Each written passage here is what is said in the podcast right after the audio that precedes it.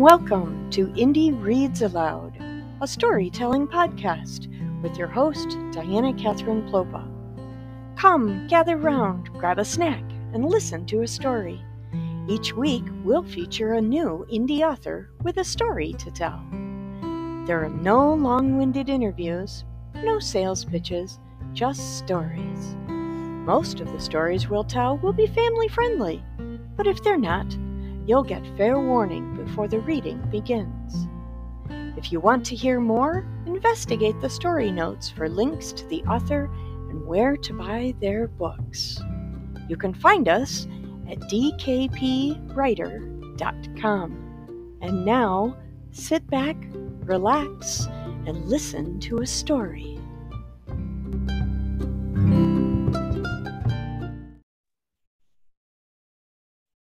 Welcome, everybody, to another episode of Indie Reads Aloud. Today, we have a new to me author. He's from the Jackson, Michigan area, and his name is Brian G. Walsh. He's going to be reading from his novel today titled The Last Angel to Fall. Welcome, Brian, to the show. Thank you so much for coming. Thank you, Diana, for having me.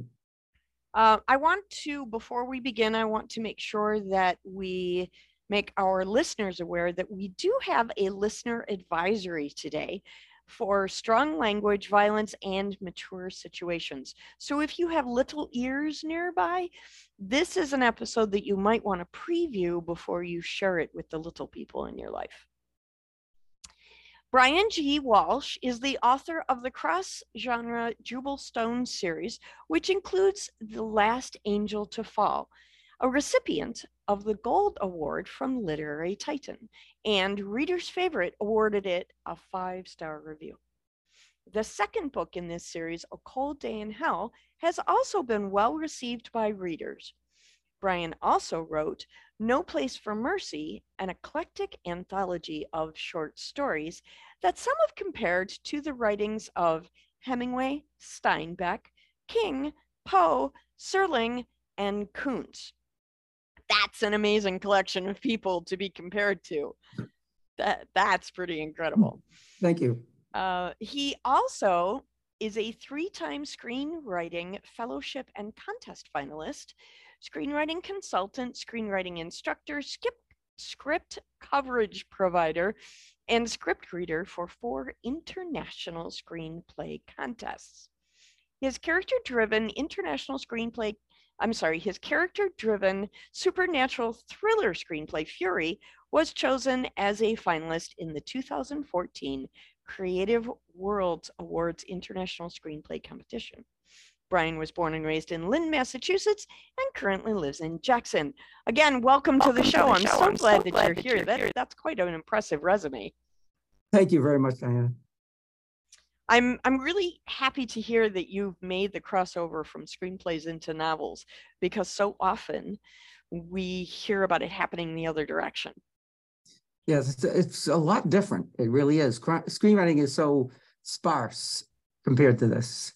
Yeah, yeah, uh, because you have to focus on camera direction rather than on characterization. Exactly. If right. it can't be seen on the screen, you can't write it. Exactly. So let's tell everybody a little bit about this book. After 12 federal agents are murdered, Black Ops Special Agent Jubal Stone, still grieving over the death of his wife, is pulled from a desk assignment and plunged into a nightmare pursuit of a fallen angel who was imprisoned inside a meteorite that struck south central Michigan. A rebel angel who possesses information that could help Lucifer win his war against God. As he hunts the last angel to fall, Jubal learns about a shocking conspiracy between Lucifer and the State Department and the treaty they were forced to sign to avoid attack from hell. This rogue CIA agent is also in pursuit, and he has very different plans for the fallen angel. Jubal's long held beliefs are shattered when he learns the other side of the story of the war between good and evil from an angel expert his mentor believes was sent to lead Jubal astray. Asheba Rain was born in hell, and she is keeping secrets that could get them killed. Ignoring his mentor's warnings, Jubal is slowly seduced into a taboo affair with his beautiful, mysterious woman, and an affair that is condemned by heaven and hell alike. With the apocalypse approaching and the end of the world imminent, the State Department has been forced to make peace with the devil because God has stopped answering prayers. This is a really intriguing storyline. Thank you, I Diana. love I love the tease of um, the spy world and the religious world.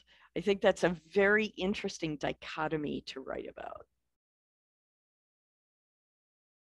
I did a lot of research on spying, on the spy world, and of course on the Bible. I did exhaustive research on the Bible. And I always wondered what it would be like to have a thriller written about something like that, about what would happen, how would the government respond if Yeah, a fallen angel came to Earth now?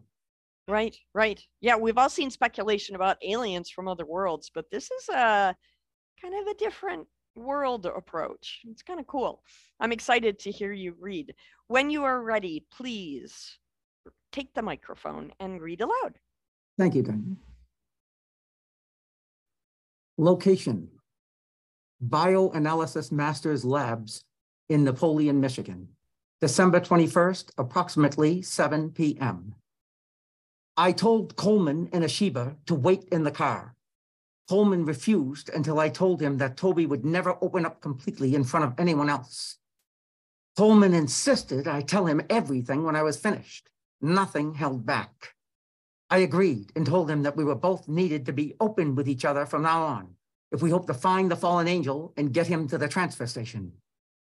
It was after regular business hours and everyone else had gone home. An anxious Toby Barton was waiting for me in the lobby. He grabbed me by the arm and couldn't usher me down the hall to his office fast enough. I sat while Toby locked the door. He took the battery out of his phone and made me do the same.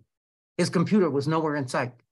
I waited patiently for Toby to begin, but my friend didn't seem to know how or where to start. Toby pulled a bottle of whiskey and two glasses from his bottom desk drawer and set them on the desk. He poured two stiff drinks, pounded his down, and when I refused the offer, he drank that one too. He then poured himself another. For a man who only drank hard liquor on special occasions and always in moderation, this was very unusual. Toby rotated the glass on the table, staring at the whiskey. His voice was hardly more than a whisper. Where did you really get those samples? I came to you for answers, remember? You gave me the samples without context.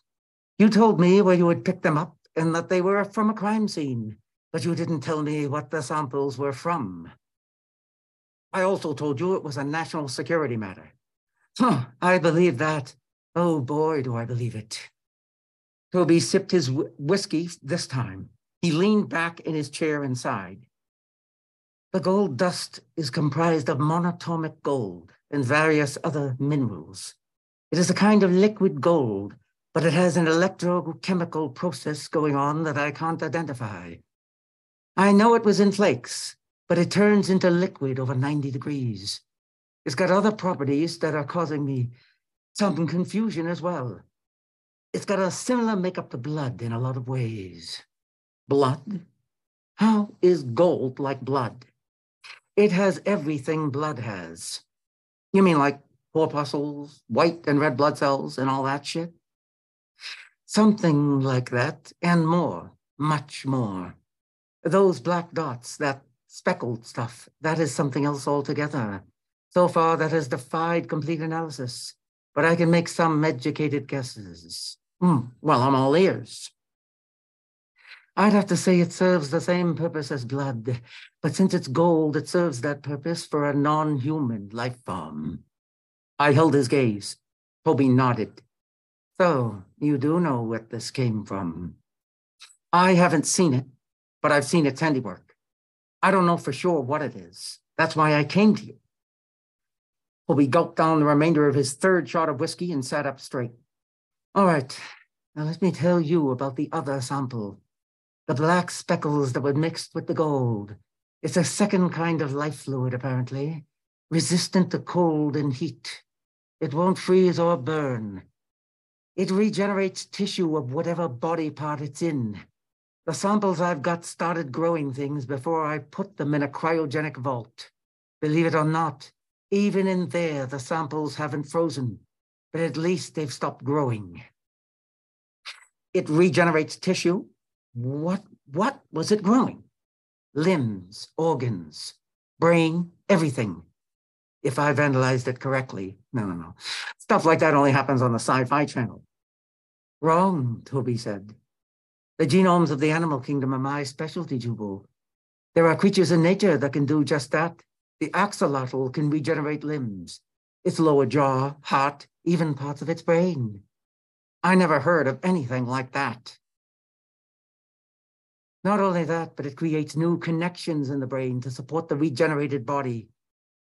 And as for bone, well, deer can grow antlers weighing over 60 pounds in about three months. Toby poured himself another drink. I've always thought it's an amazing world we live in, Jubal, but never more so than today. Well, what's your conclusion? Whatever is in those samples, whatever they came from, is unprecedented. It has characteristics of humans, animals, insects, and plants. And it regenerates tissues and cells, everything. It's a walking A to Z chimera. Chimera? An animal combining characteristics of two different species. It comes from mythology. Only this thing has characteristics of more species than I can count. Its DNA is like a kludge of every species on Earth, and that's scientifically impossible. Could this be genetically engineered? Theoretically, I'd say that's the only way something like this could exist. No one has the capability to do something like this. And that feather you found blew me away. It's still alive in some fashion. The claw, too. That claw is the most amazing thing of all. It's regenerating tissue, recreating what used to exist. And it's transmitting like an organic radio station, probably GPS too. Well, what's your conclusion? Exactly what is this thing? I can't identify something that's never been cataloged.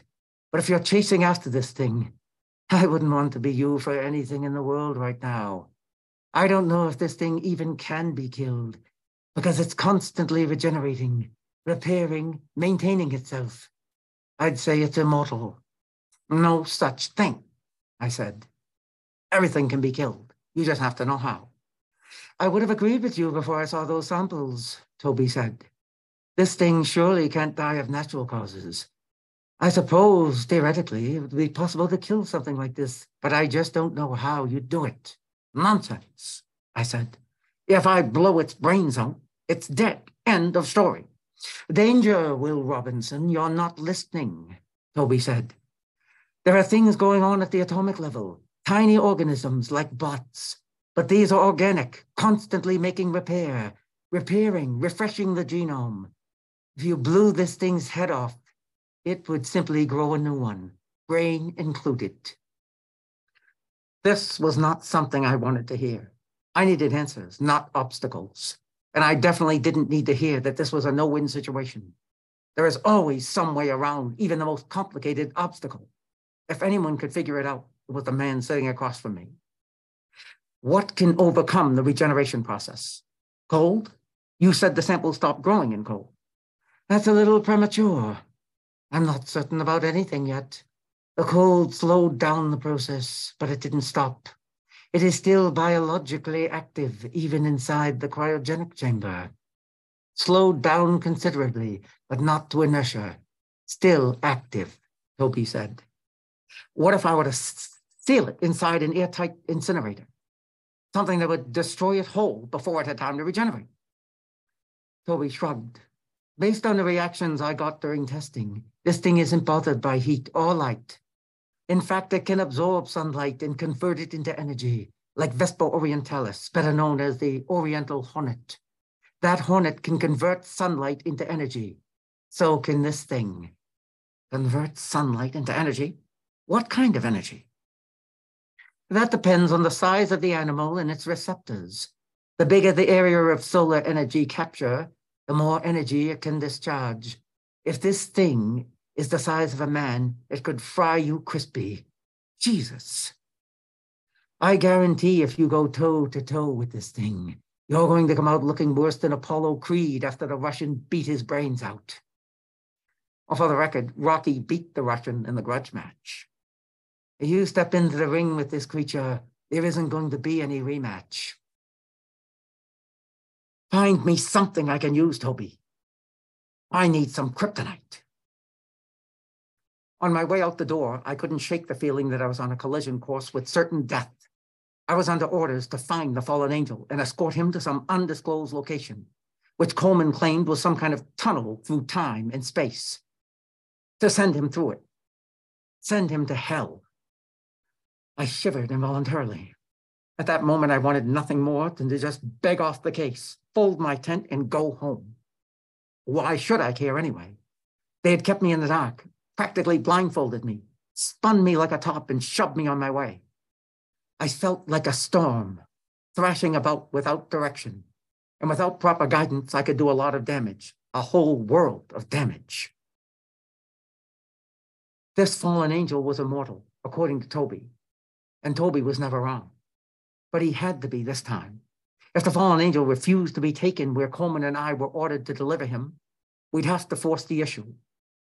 The fallen angel would probably kill us if we tried to force him to do something he didn't want to do. He had already proved he had no problem killing people. I got in the car without looking at Coleman, who just sat and waited. Asheba leaned forward from the back seat, her head between me and Coleman. What kind of a place is this? A genetics lab, I said, privately owned by someone I trust. Genetics. Asheba frowned. I could tell she hadn't understood the word. I turned to Coleman. I don't know what this creature really is, but a fallen angel is as believable as anything else. Is um, that what Toby Barton said? He said the samples come from a being that can regenerate any part of itself that's damaged, a being that can absorb sunlight and convert it into energy, with DNA that has characteristics of human, animal, insect, and plants. Coleman whistled. So um, that's the recipe for making an angel. That's the recipe for making everything, even us, Asheba said. Coleman and I turned to her. Well, surely you know how we all came to be. We, we know God created the first man and woman, Coleman said. God created the universe from himself. He then created the angels from himself, Asheba said. Then he created the people, the animals, insects, and plants from the angels. Coleman's phone rang. He turned away to answer it. Everything in the universe is connected, Asheba said. We are all related. Coleman shut his phone and turned back to me. Mr. David Rosecrans will see us now. I can't wait to hear what he's got to add to our nightmare. That's why Toby called this thing a chimera, I said. God used angel DNA to create every living thing on earth, even us. We were made from angels. Location, Tantre Farm, Chelsea, Michigan, December 21st, approximately 9 p.m. It was dark and the angel was tired. He slumped against a snow-encrusted tree. He was leaking gold like the sap from a tree. Something was very wrong with him. The idea of tired was foreign to him, appalling, but he just couldn't shake it. He had never felt weary. But now he was experiencing an exhaustion so burdensome it pulled at him, drew him to the ground with physical force. This was the gravity that humans were chained to, but angels were not. He slid roughly down the side of the tree and fell in a heap under some bushes. Buried in snow, he was concealed from view. His side hurt from the tree. His back was aching and sore. He lowered his head and breathed deeply. He realized that his breathing was labored heavy. What was happening to him? He hadn't felt this strange since his last meeting with God. A twittering sound shook him from his reverie. Was it a bird or some thing masquerading as a bird? His extrasensory receptors weren't working, so he couldn't be sure. No, this was not hell, where he was told predators often mimic the cries and sounds of harmless animals in order to trap their prey. He had never been to hell, of course, but he knew the stories. This was Earth. It was a bird, nothing more. But why was it out after dark? His senses were dull, not much better than a human being's right now. This was what weak mortality felt like. Mortality. Was it really possible that he was dying? Angels were immortal. God had created them so. Therefore, angels could not die. Unless, of course, God decided otherwise. There was nothing God could not do if he willed it. He parted the bushes to see. A blue jay alighted onto a tree branch. It looked lost, confused, vulnerable. He raised his claw.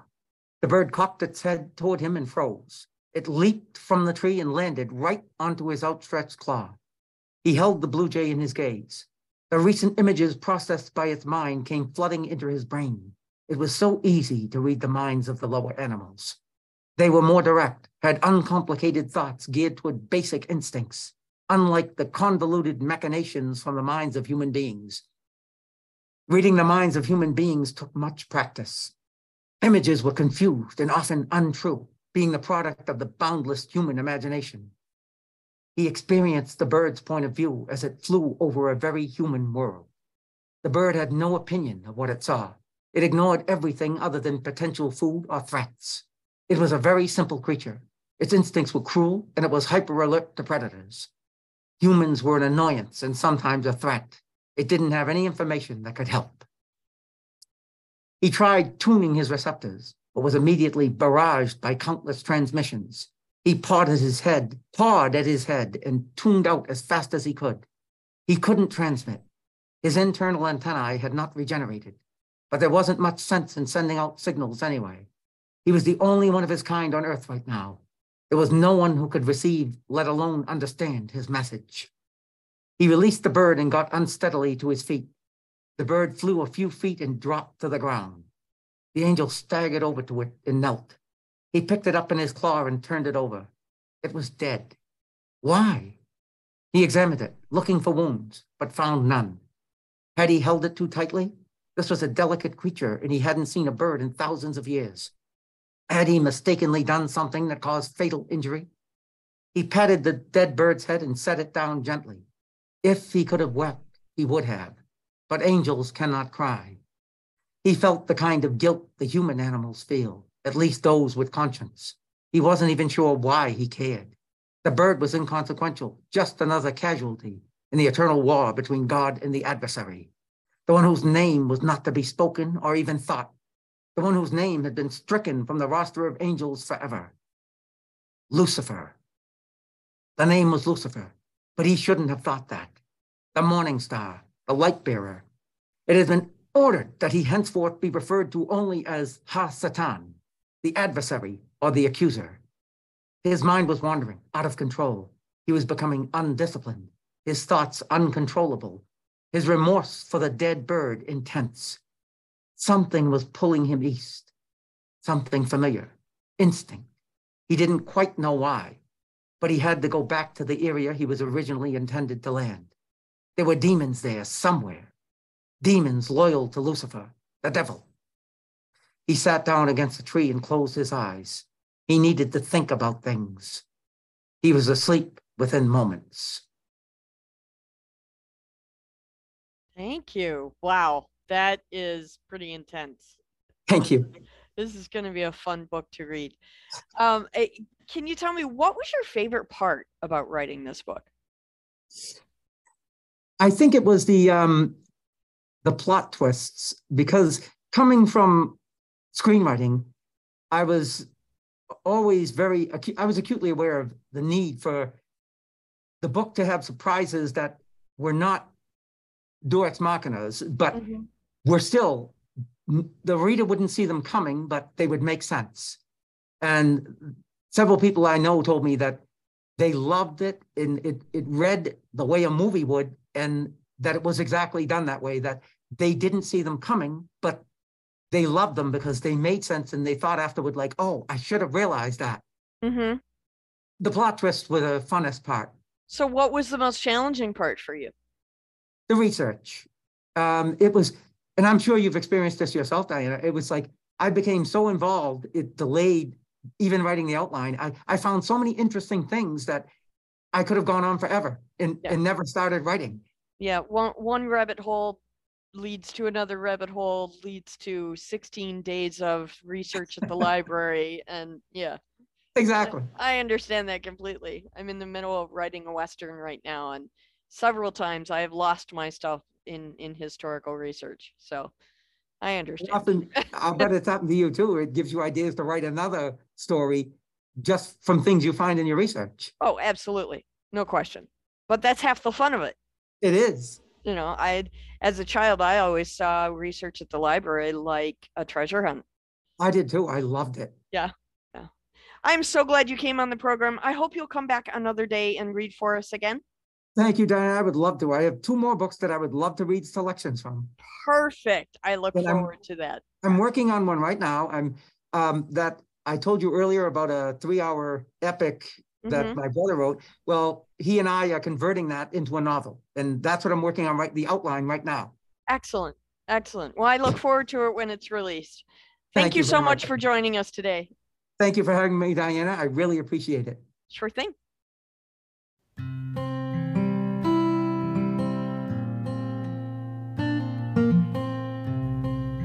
Thank you for listening to Indie Reads Aloud Radio.